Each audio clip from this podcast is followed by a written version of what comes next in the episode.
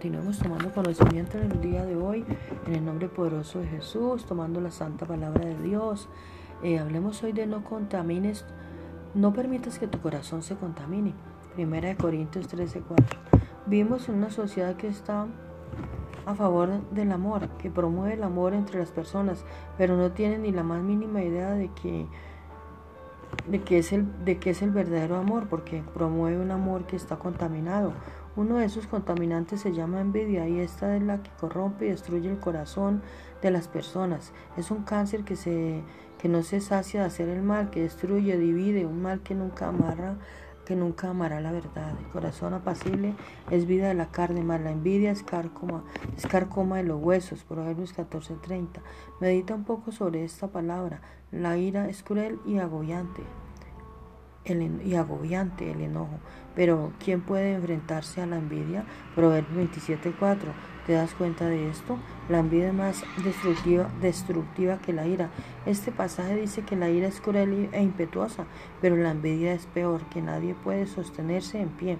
Es como un huracán que cuando decide causar daño, todo lo que está a su paso lo destruye.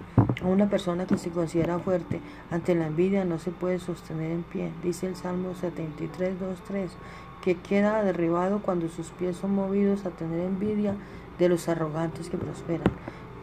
¿Te suena familiar esto? ¿Cuántas veces no has hablado mal del que está siendo prosperado, pensando que es Dios quien lo hace, cuando realmente es un arrogante y corrupto?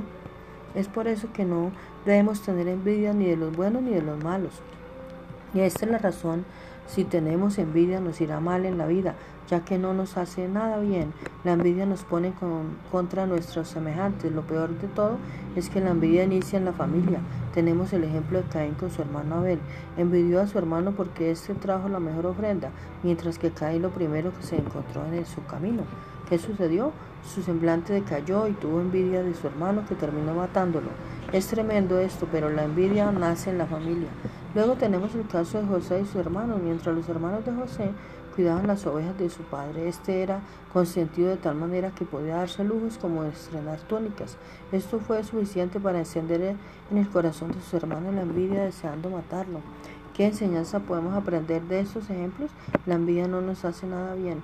La envidia es un contaminante más mm, la envidia es el contaminante más grande en el corazón. ¿Qué es la envidia?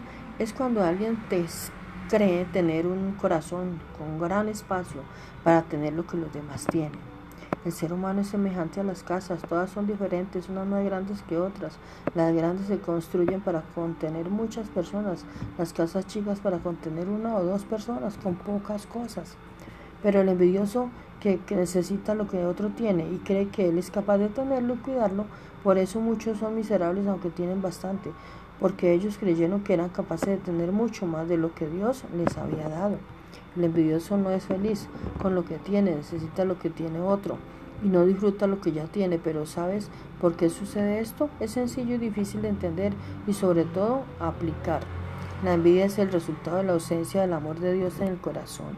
Dice la palabra 1 Corintios 13:4. El amor no es envidioso. Dios no te no tiene envidia. Él se goza cuando las personas son bendecidas, cuando son prosperadas, cuando caminan en libertad y en victoria. Y su gozo no es por los resultados, sino por la causa. La causa es Dios en tu corazón. Si Dios está en tu corazón, no hay lugar para la envidia, no hay lugar para los contaminantes que corrompan tu vida. ¿Realmente está Dios en tu corazón? Si lo está, habrá habrá frutos de amor. Si no lo está, ¿qué esperas para abrir tu corazón y dejarlo entrar en este maravilloso, en ese maravilloso amor para ti? Sean vuestras costumbres sin avaricia, contentos con lo que tenéis ahora, porque Él dijo, no te desampararé ni te dejaré, Hebreos 13:5. Y sobre todas estas cosas vestidos de amor, que es el vínculo perfecto. Colosenses 3:14.